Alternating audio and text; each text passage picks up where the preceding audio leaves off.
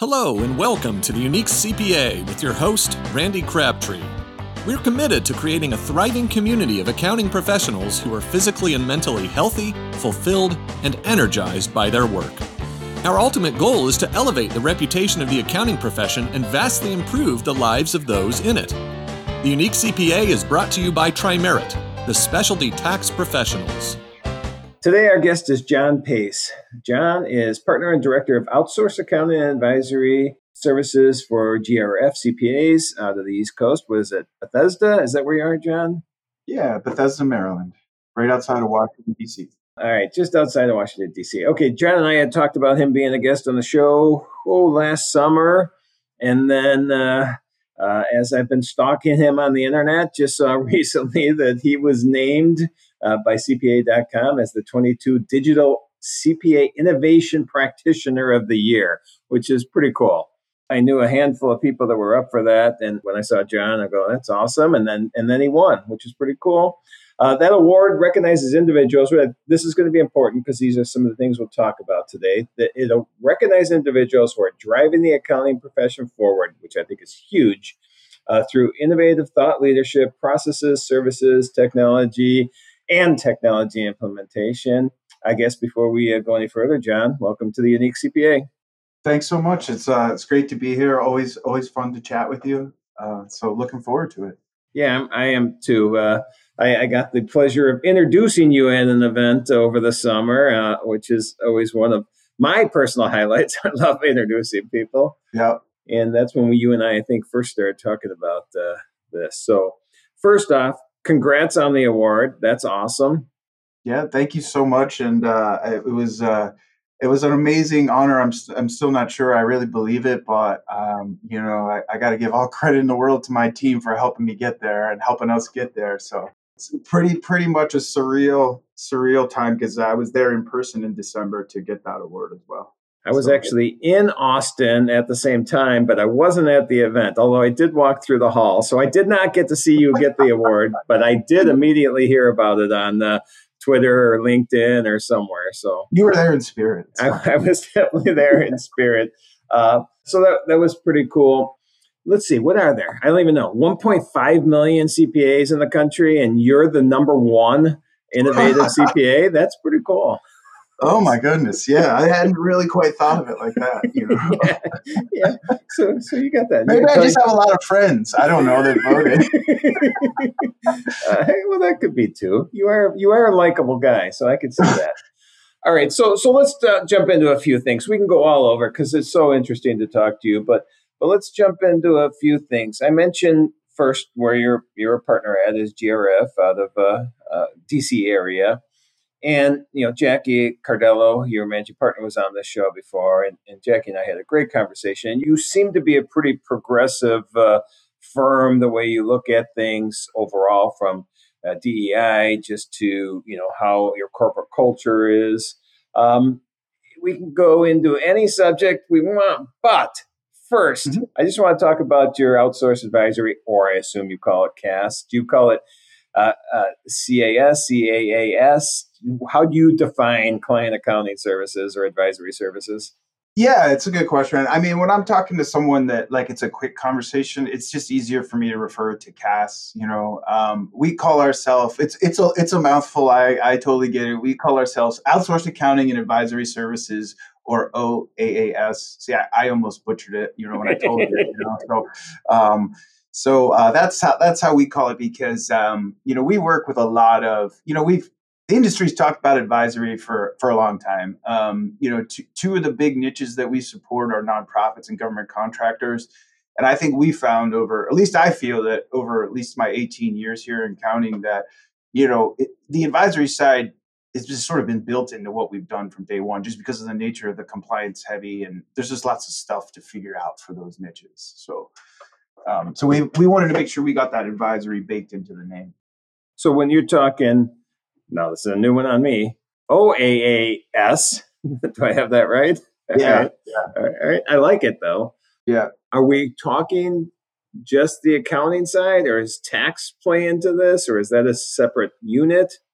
Yeah, so for, for GRF, we're, we're, we're definitely structured departmentally. So we, we're, you know, full source, uh, full service accounting firm. So we've got our audit, um, you know, tax, and, and we're so specialized in the nonprofit world. We actually have two tax departments. We have one that deals only with exempt orgs, and then your traditional kind of more for profit, you know, individual states, estates and trusts and things, corporations. Um, and then you have us, and then we also have an awesome uh, risk advisory services, and we also have an accounting technology solutions.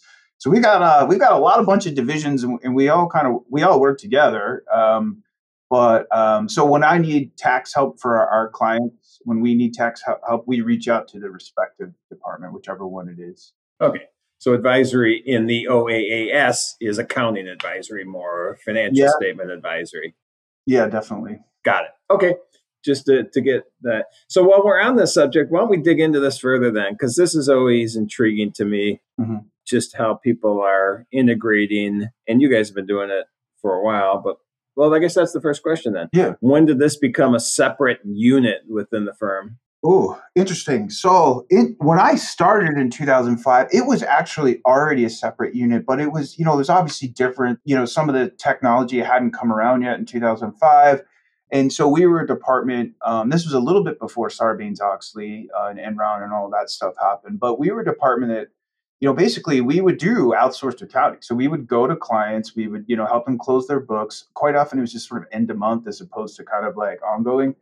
But we would also do kind of anything else in the firm that the other departments didn't do. Um, so it was almost a jack of all trades. But I call them technology revolutions instead of evolutions. You know, I think to me it started with QuickBooks, um, you know, the um, accountant's copy file in QuickBooks Desktop, and then it was QBO and then it was Bill.com. Each of those revolutions allowed us to kind of take our business up a notch and further develop it. Um, so we've had it all along, but I'd say maybe sometime starting in 2015, 16, it really started to kind of turn. And when did you become the head of this group? So I became a partner with GRF in 2016 in January, and then I took over as department head in I think May or it was the spring of 2017. So I had one year before uh, I had one year being a partner before I took over. It was fun. And and when you did, so that sounds like pretty much the evolution of at least this separate entity, more structured. Um, how did you change things when you uh, took over that role? Um, so I, I think one of the first things that we did was we actually changed the name. So like back in those days, it used to be called the Client Services Department, and I think it was it was kind of funny because we were, you know, it's a pretty generic name as you can tell. We did great work, but I remember one time trying to place an ad for someone, and the recruiter could have used a little help. But basically, we got a bunch back, a bunch of folks that were like looking to do, you know, exactly what you'd think, you know, you know, phone calls, right, customer support, and we're like, all right we got to change this name, guys. So first thing we did was you change the name. Um, I had two great other partners, or Eleanor was almost a partner at that time. But I mean, we quickly put our heads together, and I think you know we started. Um, you know, we reached out to CPA.com. I think we became a Sage Intacct partner in 2017 and 2018. You know, we made some great hires. Like, so we really invested in building our team man, the work just came, you know. Um, wow. So I'm a big believer in like, you know, you get the right people, um, you treat them right, and it shows down to your clients and the work that you do. And it just took off. Nice. Yeah. Well, let's talk about that because you just mentioned you got some good hires and good people because that's one of the biggest issues in, you know, profession or in a lot of professions actually, but our profession yeah. for sure is getting and retaining people. And it sounds like you haven't had that problem. Um, want to explain why, if that is yeah. true, and uh, and I'm guessing it revolves around corporate culture somewhat as well too. Yeah, I mean it is true, and we've you know I always knock on wood when I say this. Um, you know we we've sort of we have not had a lot the issues that other firms have had. Um, and you know first of all you have to give credit to the executive leadership of the firm because there's a couple of ways that you can build culture, and none of them work if you don't you know if you have other leaders in your firm you know barking at you and saying hey you know why aren't your people working overtime or why is your utilization at certain or whatever? So but basically you know we come from at it from a people first approach. So um you know so a there's a couple of parts of that. We want to take and retain good clients. We want our clients and i'm very very frank. I know you're shocked. You know i have frank conversations with prospects and we tell them from the drop like we we want to be a partner with you. We want to build your success and we want to build our success. We're not super interested in being a vendor with you. I mean if you want to pay us a lot to be a vendor okay that's fine whatever. We'll take it you know? But you know we're mostly interested in, in being a partner with you. And you know i'm very clear that like you know we'll treat you with respect. That's what we res- that's what we expect um, and honestly i rarely have to say that but um, i think our prospects appreciate it so that's that's step one right? Step one is like making sure your clients know that your people are your most valuable asset. Yep. And especially in the nonprofit industry they want to hear that that you care about your people um, and that you take good care of them because a lot of these nonprofits that's that's that's part of what their mission is right. you know? So we can ha- immediately have alignment. Um, but the other thing too is the thing that's sort of crazy in this, and and our our outsourcing group is part of a traditional CPA firm, right? So that's that's one of the things you hear a lot about. We've had really no struggles with that, um, and we we hire people. We we basically guarantee them quality of life. We don't necessarily guarantee 40 hours a week, but typically we're saying we expect you to work 40 to 45 hours a week you know, there are times when you might have to step up and help your team. But like if you start to get piled on, you need to let us know and we'll communicate, you know, let's communicate and let's get it fixed. We don't share staff with other departments, right? So all we do is outsourced accounting and advisory. So we don't we don't get pulled into audit or tax for busy season. So we're able to offer like a steady eddy sort of 52 weeks a year. We have to stick to our guns on that work life balance. And that that is and if you can do that then what we've found is that our people quote unquote tell their friends right. and they tell their family. We found this great place and you know we've interviewed so many people that have basically said where's the catch? I don't believe you. Um, why, why aren't there hours goals or utilization targets in my offer letter? We don't do that. Right. So what about so you said you know hours you're trying to stick 40 45 I mean, I assume is is the seasonality of your group less than like say tax or something, or you have seasonality? Um, I'd say I don't think we really we have a little bit of seasonality. I mean, January is tough with um extra t- the 1099s, believe it or not, which Okay. drives me crazy because it's I, I won't say any further on that. Um, but You can. know, it's a lot of work for not a lot of value, you know, and Right. so um, nobody nobody appreciates 1099s, um, but yet they have to be done, right? Right. So. Um, so 1099s, we've we've worked to streamline those processes. It's not perfect, right? But uh, so 1099s is a little like adds a little pressure. But once January comes and gone, that goes, that's gone. But then what it's replaced by is, you know, with a big nonprofit client base, a lot of our clients are audited. So, you know, we need to make sure that we're buttoned up and ready to go for audit. Right. And, you know, we are, you know, we do a great job month in, month out, closing those books solidly. But, you know, audit time, it's always crunch time. Right. Right. So maybe there's a little more time, but but you want to you stress, which I love, the fact that we want this work life balance. So Yeah. let's talk more culture then. What do you do? What how do you make people feel comfortable? How do people feel comfortable that they can be themselves?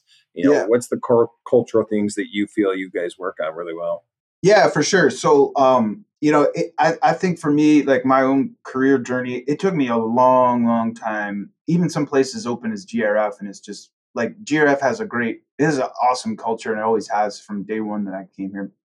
But, you know, I, I think it took me a long time to feel confident in my own skin, you know, um, confident without being cocky. But I think what I've come to realize is it's our responsibility as leaders to create a workplace like we got to be fair to our employees be fair to we got to we, we, we have a responsibility those who are fortunate enough to be in the leadership role have a responsibility to give back to our community. And i'm not just saying that i, I really do believe it. We, we have a responsibility to to give the people that work for us a quality of life you know? Um, i would never want to go home at night thinking i'm working just working my people to death you know? It's not what i want to do. But you know a key to our success is basically, you know, encouraging authenticity. Be yourself, be who you are. I think you're happier, more adjusted if you can come to work and be yourself. And like just think about like 15 20 years ago maybe even 10 years ago people had to hide who they are when they come to work you know? Right. it doesn't matter if it's hair clothes dress whatever it is you know? I, I just believe that if you can be yourself around your teammates you're going to be happier. And if you're happier you know the clients are happy right. So so i don't know if i asked you this before. Are you do you know john garrett uh, what's your yeah. hand all right yeah so, so John has uh, uh, anybody who listens to this show knows I talk about John all the time. So we're going to mm-hmm. go on another John Garrett rant here for a second. But, uh, but John has uh, statistics. Obviously, he's done his own studies, but there's this is I think something where he's done research. But it basically says that I think there was a couple things. Ninety three percent of everybody has an outside of work passion, which uh, yeah. I'm a little concerned about those seven percent that don't. But, but 93%. So most people do. Most people have something besides work that they love to do. And and also his statistics say and I think it is like 97% of people who have three close friends at work are happier with their lives. And, and so if you allow people to share their passions, be themselves at work, like you're saying, you know, not hide who you were, which probably wasn't that long ago that you did, like you said, um, and these 97, I might have the number wrong, but it's high right. 90s, um, are more satisfied with their lives, which means obviously they're more satisfied with their work as well. I think that's a, I love that statistic. Yeah. I love being able to allow people to bring themselves to work. You told a story once, and I don't know if you want, uh, I might have this wrong, but you were talking, I think, about that you know, hiding yourself? And was there a tattoo involved, or was that a story of somebody? What was that? I can't yeah, remember. There's, there's, a bunch of funny stories there. Um, you know, um, but I before I get there though, like I think I, I would I will give you some concrete answers. Like you know, yep. some of the concrete concrete answers about how you actually create a culture.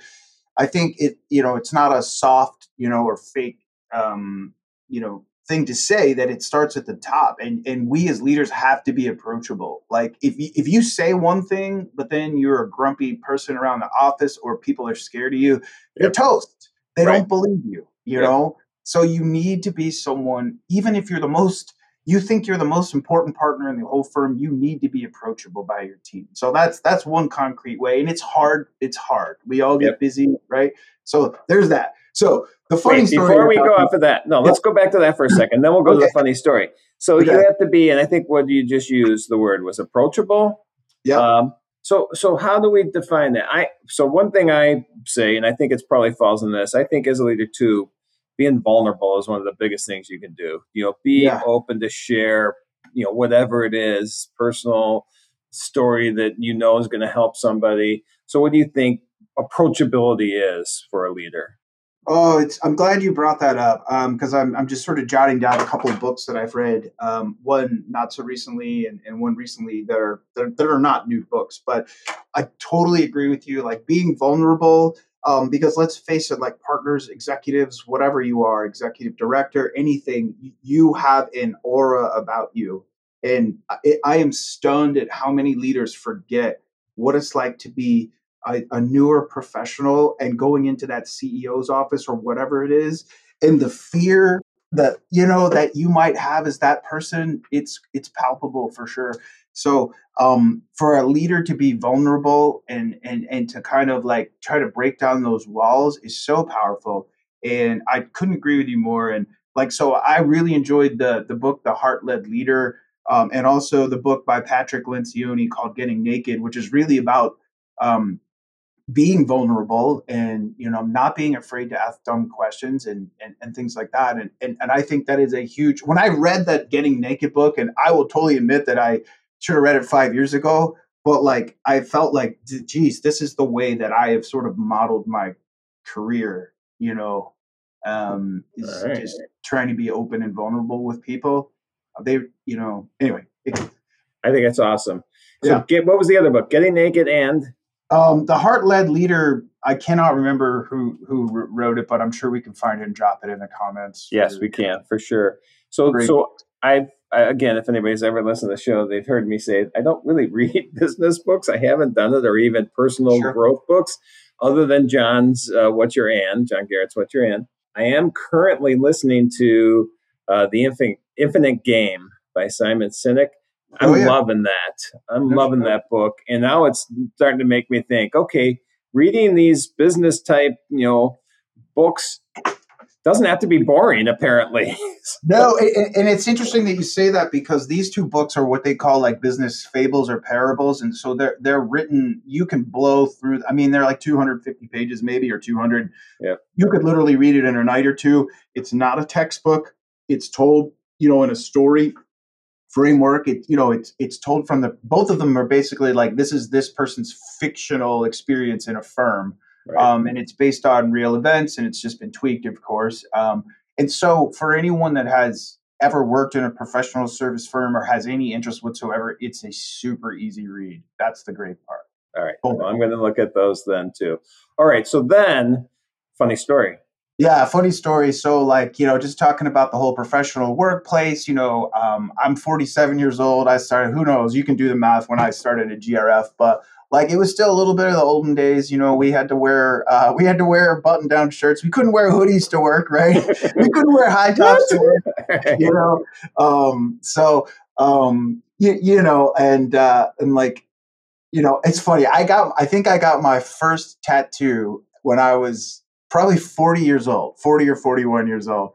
And it was pretty funny you know i i had my parents in my ear kind of listening to me like you're never going to get a job you know and i'm like geez you know i'm a partner at a cpa firm and a department head I, I think i can get my first tattoo what do you guys think you know uh, so um, I, I got them in, on my legs in places that you can't see, so I can easily hide them and be a chameleon if I need to.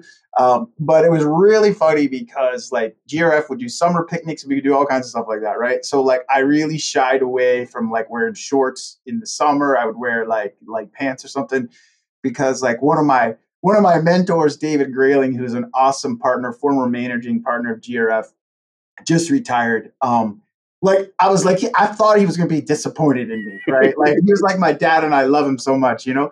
And uh, it was pretty funny. It, I think it literally took till I'll be honest with you. Uh, it lo- I think it took till last May when we had Wow. our uh, we had our first in person retreat after the pandemic, Right. and we were at a nice hotel or something with the partners and the managers, and I was like, forget it, I'm wearing shorts.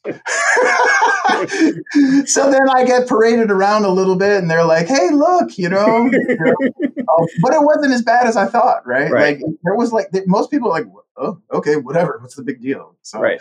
um, that was a pretty funny story. So I, I just sort of like, you know, in my mind, it spun out of control that I didn't want David, my dad, to see it. You know, Right. my work dad to see it. Your work dad. Yep. But David, my work dad, would not have even cared. I don't think. No, and it's that goes back to that culture then, being yourself, be, you know, Yeah. not hiding. The tattoos are part of you, not hiding Yeah. that and being open. It sounds like you guys have that culture. Yeah. Other than being paraded around a little. Yeah, it was funny. It was funny. Like I got dragged. Like I think actually Eleanor, uh, one of our awesome partners in OAS, she she dragged me over to Jackie and she said, "Look, you know." so it was pretty funny. All right, all right. Um, and there other corporate culture. I mean, do you guys do you know get together as a team? Do you do retreat? You did mention retreats. Is there other things you feel adds to that culture? Yeah, I mean, we we work on a ton of different fronts. We we have a DEI initiative. We have um, employee engagement initiatives where um, the employees without partners are there to help kind of change the, or not change, but work on the culture of the firm and, and try to make this their firm because we really do believe this is their firm, right? And uh, so there's those aspects, you know, from our, you know, we have staff meetings, we have virtual meetings, we try to have fun, we have family picnics, we have holiday parties, we close between Christmas and New Year's now. We made that official two years in a row Oh, nice. yeah, it's awesome. And I, and I can't tell you how much, you know, for me, I've always thought that was wasted time during that week. And, you know, people's minds are obviously elsewhere. Let's just close the firm. And of course, the, the result was obvious and immediate. Our team members absolutely loved it. And, you know, they just, they're super thankful to be at GRF because we do that type of stuff. Um, you know, we do have, um, we're very active users of like, you know, Zoom and Teams and in the chats that are part of that and we try to build a we built a little community around you know kind of the the, the messaging and having a little bit of fun with our our coworkers Mhm. um, try to create some levity during the day tr- try to create some laughter you know?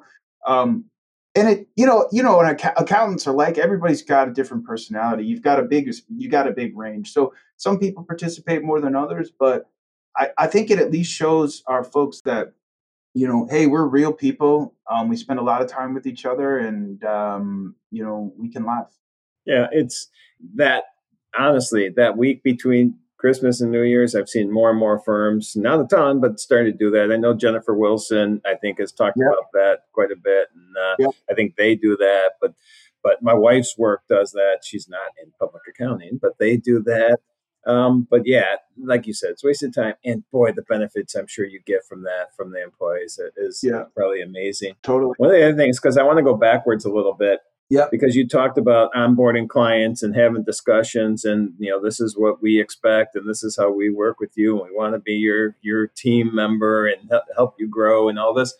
When you don't have the clients that you want, you brought in somebody that's not uh, a complete fit. I assume you know maybe you guys do such a great job up front that this doesn't happen, but I assume there is certain clients that you have to say, okay, we're no longer a fit for you. Is that is that a, a common? Do you have a on an annual basis, quarterly basis? Do you look at that and, and yeah, see where you need to go? We do. I mean, we look at that two ways. Last year, we actually built it into our in 2022. I mean, we built it into our partner goals that everybody at least has to evaluate all their clients. Um, every, every department has a different level of workload and it could be that you know certain departments like you absolutely have to cut clients right it could be the case you know we weren't exactly at that point where we we weren't drowning right because of you know just just because we're differently structured.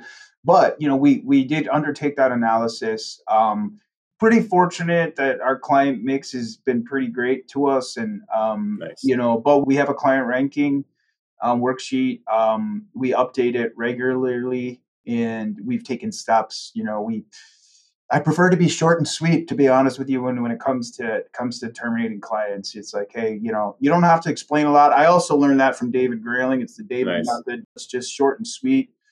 You know, we're no longer a fit, and uh, we wish you the best of luck and stuff like that. So we definitely do that, um, and so that's the normal evaluation you know, obviously my actions start to change and I take quicker action if some, you know, if our staff were to come to me in tears and say this client was disrespectful to me, right. you know, um, we'll have to reach out and kind of figure out, okay, what happened and how do we make sure that it doesn't happen again? And then depending on the severity of the situation, I, you know, I might actually have to say, I, thank goodness I haven't had to say this, but like, you know, I have not had to say, hey, if that happens again, you know, that's going to be the end of our relationship. Right. You know, I've not had to do that, but I'm sure it will happen sometime. Yeah, that and that I think that's important because that goes to their culture too, especially and it's nice that you haven't had to, but man, your your staff will uh, be so appreciative if there is that person that has brought to tears because of a client's rudeness yeah. or whatever. Yeah. Um, yeah. So things you can do like that to show the people you work with that they're important as you said they're mm-hmm. they're the most important part of what you do which is which is awesome yep another thing that you and i talked about which i think may play into this a little bit is a couple things but it sounds like these two go together is you know you as a leader it's important to be working on the business rather than you know um, you know creating this you know environment and, and client base but tying into that too, because this is a huge subject I love talking about as well, is billable hours. So yeah. let's just talk about work on the business, and then tell us how you you deal with billing. Is there three tiers? Is there billable hours? Is there value? How do you work? Yeah, yeah, for sure. So huge um, question. yeah, huge question. So um, I actually don't give we don't give our outsourcing staff billable hour targets. Um, so uh, I, I've always thought that that's my problem. You know, um, if I hire people and I don't have the work for them, that's my problem. I mean, tossing aside any performance issues or something like that, you know, that's another story. But let all things being equal, and you've got you've got decent quality staff, um, you know, their utilization and billable hours is a function of what we give them. Um, yeah, I, am probably simplifying it in, in, some situations, but uh, but that's what I believe primarily. So then, how do you is there a fixed fee for each engagement, or how do you set? I mean, we still they still charge their hours at this point. I mean, I think right. I, mean, I would like to investigate getting rid of the timesheet. I still think we're a couple years away, maybe two or three years away. Don't quote me on that, but like, I mean, I guess you will quote me on that. But uh, yeah, you, this is just so you know, other people are going to hear this. This oh, isn't just you and me. yeah, I, I, think we're pretty. I think we're probably a couple years away. I mean, I, I think we could be, uh, you know, we we could be one of the first departments in GRF to do that if there's um, appetite for that. But so yeah, the, the, the team still uses the timesheets. We still have we bill a lot on a fixed monthly fee. Um, we have some stuff that's hourly um, on a fixed fee. If we have items that are out of scope, I mean honestly, we just bill that hourly because it's easier. I mean, I, we've goofed around a little bit with with saying, okay, well, let, us do that on a unit basis. So if it's like one extra pay, let, let one extra employee, it's an extra X dollars a month. I found that hard to navigate, but like I know some folks listening may do a great job at that, like unitizing their their services. Um, we haven't done that. Have you looked at uh, or heard of Ron Baker's new book, Time's Up? Yeah, yeah. I mean, have you have you did you have a copy? No, I haven't got it yet. Um, but it's funny. I just saw him speak at Digital CPA, and yeah.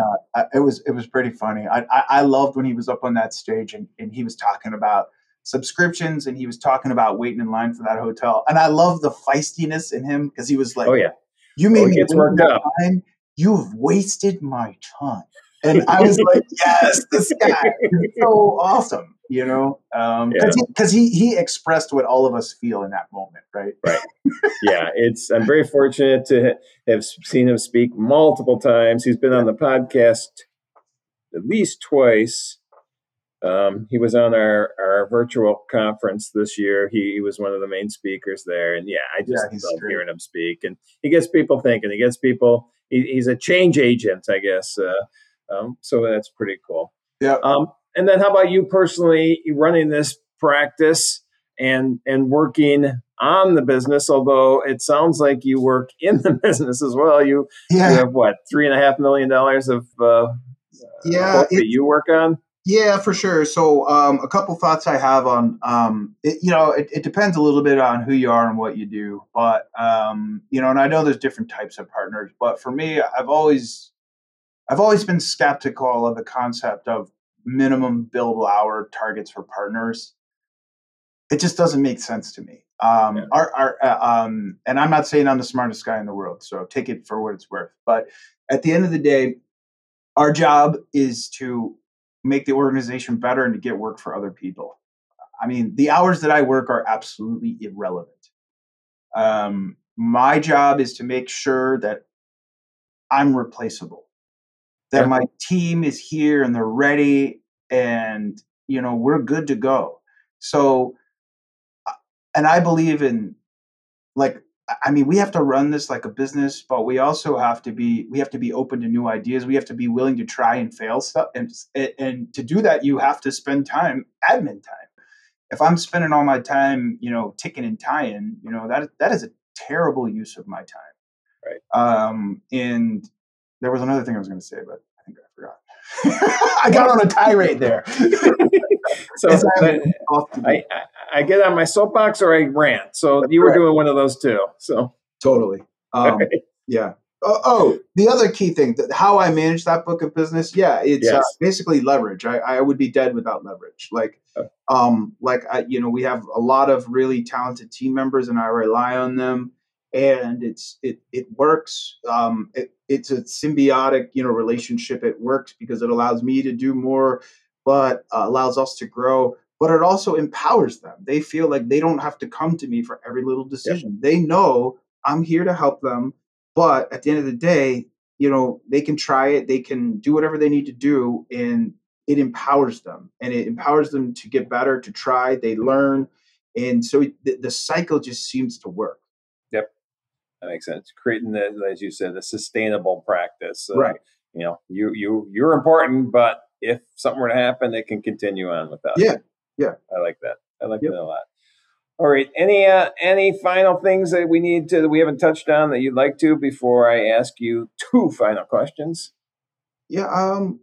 I I I think I told you when we talked one time. I you know I, I try to think about like the approachability thing and what I've come to the conclusion that the fact that when I was like 15 years old or something, my mom dragged my lazy little butt up to the local grocery store and said, "Give this loser a job." um, uh, I'm pretty sure that was transformational for me, and it, you know, uh, you know, a shy little kid from the suburbs being tossed into a grocery store, you know, with a bunch of different people from all backgrounds and stuff. And, you know, I'll just never forget the first day I started and someone said good morning to me. And I, you know, typical shy kid, I didn't know what to say. So I said nothing. And she called me right out, you know, she, you're not going to say good morning to me? And I was like, oh, gosh. So that was, that was one of the first sort of lessons that I got. And, and it took a long time to kind of sink in, but like, you know, it's like communicating with people, all people, you know, I, I feel like working at a grocery store, and I loved every second of that. By the way, I think I feel like if I retired tomorrow, I think I would probably walk right up to the local giant grocery store that we have here and be like, "Hey, give find some place for me to work." You know, yeah. I loved it. So nice. So That's what my godfather did. He he retired very early. I think he was mid forties or something. Mm-hmm. And then uh, you know, as a retirement job, started working at a grocery store in the uh, vegetable department and loved it. Yeah, I think I would love that. Yeah. Yeah. Yep. So. He definitely did, and he's now uh, been in Florida, retired for many, many years. But, uh, nice. uh, yep. Um, all right, so so the two final questions. Um, the the last one we'll talk about contact information, but before that, this is not because uh, I'm a big fan of John Garrett, but I always feel like I'm stealing John Garrett every time I steal ask this question. sure. And I, damn you, John Garrett. I t- asked this question before I met you, but I love John. He's great. Yeah. Um, what is your outside of work passion when you're not running the A wait O A A S I can't say it O A A S practice? Uh, yeah, yeah. Uh, what are what are your passions outside of work? Yeah, so some would say I have too many. Um, yeah, so, you can't have too many. Yeah, a, a couple things, and, and, they sort of come and go, right? Uh, a little bit.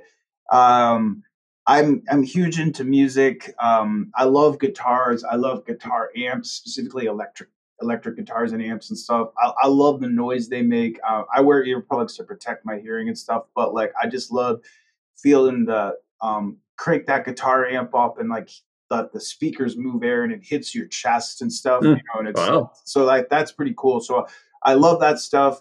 Um, it causes me to buy guitars and amps at an obscene rate, and I've, uh, I swear I'm better now. You know, i have I've gone to rehab with shopping, so so that's one thing. Guitars and amps. Um, I love like sort of uh, winter sports like the skiing and snowboarding and stuff. It, it just like to me, it, it, it is one of the few things that actually relaxes me. Is I, I, I know you all can tell I'm a super relaxed guy. So um, being out on the mountain and like just feeling that, um, I, I love that. Um, and so I love skiing and snowboarding. I'm mediocre at both. So, um, you know, uh, and uh, I've also, you know, for a long time, I started playing adult league ice hockey as, a, as, a, as an adult after college. So wow. I've been doing that for a long time too. So those are some of the stuff that I love to do. I, I have a nearly six year old son who's awesome. So I love spending time with him and stuff like that. So um, I think that probably covers it. well, you brought up uh, your son, and uh, he has a unique name, if I remember. What's your son's name? He does Have a unique name. His uh, his name is Wolf. So uh, that is his middle name. It was it, it was not my idea. It was my wife's idea. Um, his his name is James Wolf, um, and we wanted to give him a cool uh, cool middle name. Um, but his name is pretty cool because his first name James. I think Randy, you may remember this. His he is named after James Hetfield of the band Metallica, which is my favorite band of all time. Um, typical CPA, I know. Uh, I know that right? So my son exactly. is named after James Hetfield, the legendary rhythm guitar player and singer of Metallica, and you know Wolf is his middle name, and it's not short for Wolfgang. It's just Wolf. Just Wolf. Yeah. And does he go by James or Wolf? So it's funny. He he mostly goes by Wolf, but when he dresses, he's in a police phase right now. So he dresses up in a police uniform. Six years old, and he goes yeah. by Officer James at that point. So. That's awesome. So That's awesome. awesome. Well, say hi to Officer James for me. Oh, uh, um, He's a character. Um, yeah then that leads to one more question: Is Metallica then your uh, what you're playing on the guitar, or what's Pretty your much. style? Yeah, I, yeah. I, I, try. Um, you know, I, you know, I don't I don't play as much as I should. You know, I, I have more time to. I, do more shopping than I do playing. You know, yeah, and practicing. But yeah, that's mostly what I'm playing is like like little hodgepodge like Metallica riffs and other stuff. Um, nice. Yeah. Nice. Well, John, I thrilled we did this. It was awesome. I appreciate all the information that you were able to share. I think uh, people can learn a lot from just the um, you know, the culture you guys have, how you look at the business, and and, and how you built this uh, uh, nice outsourcing. OAAS. You got I feel it. like a mechanic when I say it. OAAS. Got it. I'll, I'll get there. Uh, it'll flow eventually. But again, John, thanks for being on the Unique CPA. Absolutely. Thank you. It was a blast. Thank you for joining us today on the Unique CPA. You can find the show notes for today's episode and learn more about TriMerit at theuniquecpa.com. Remember to subscribe and leave a five star rating on your favorite podcasting app. And join us next time for more expertise and insights on the Unique CPA. ProfessionalProductions.net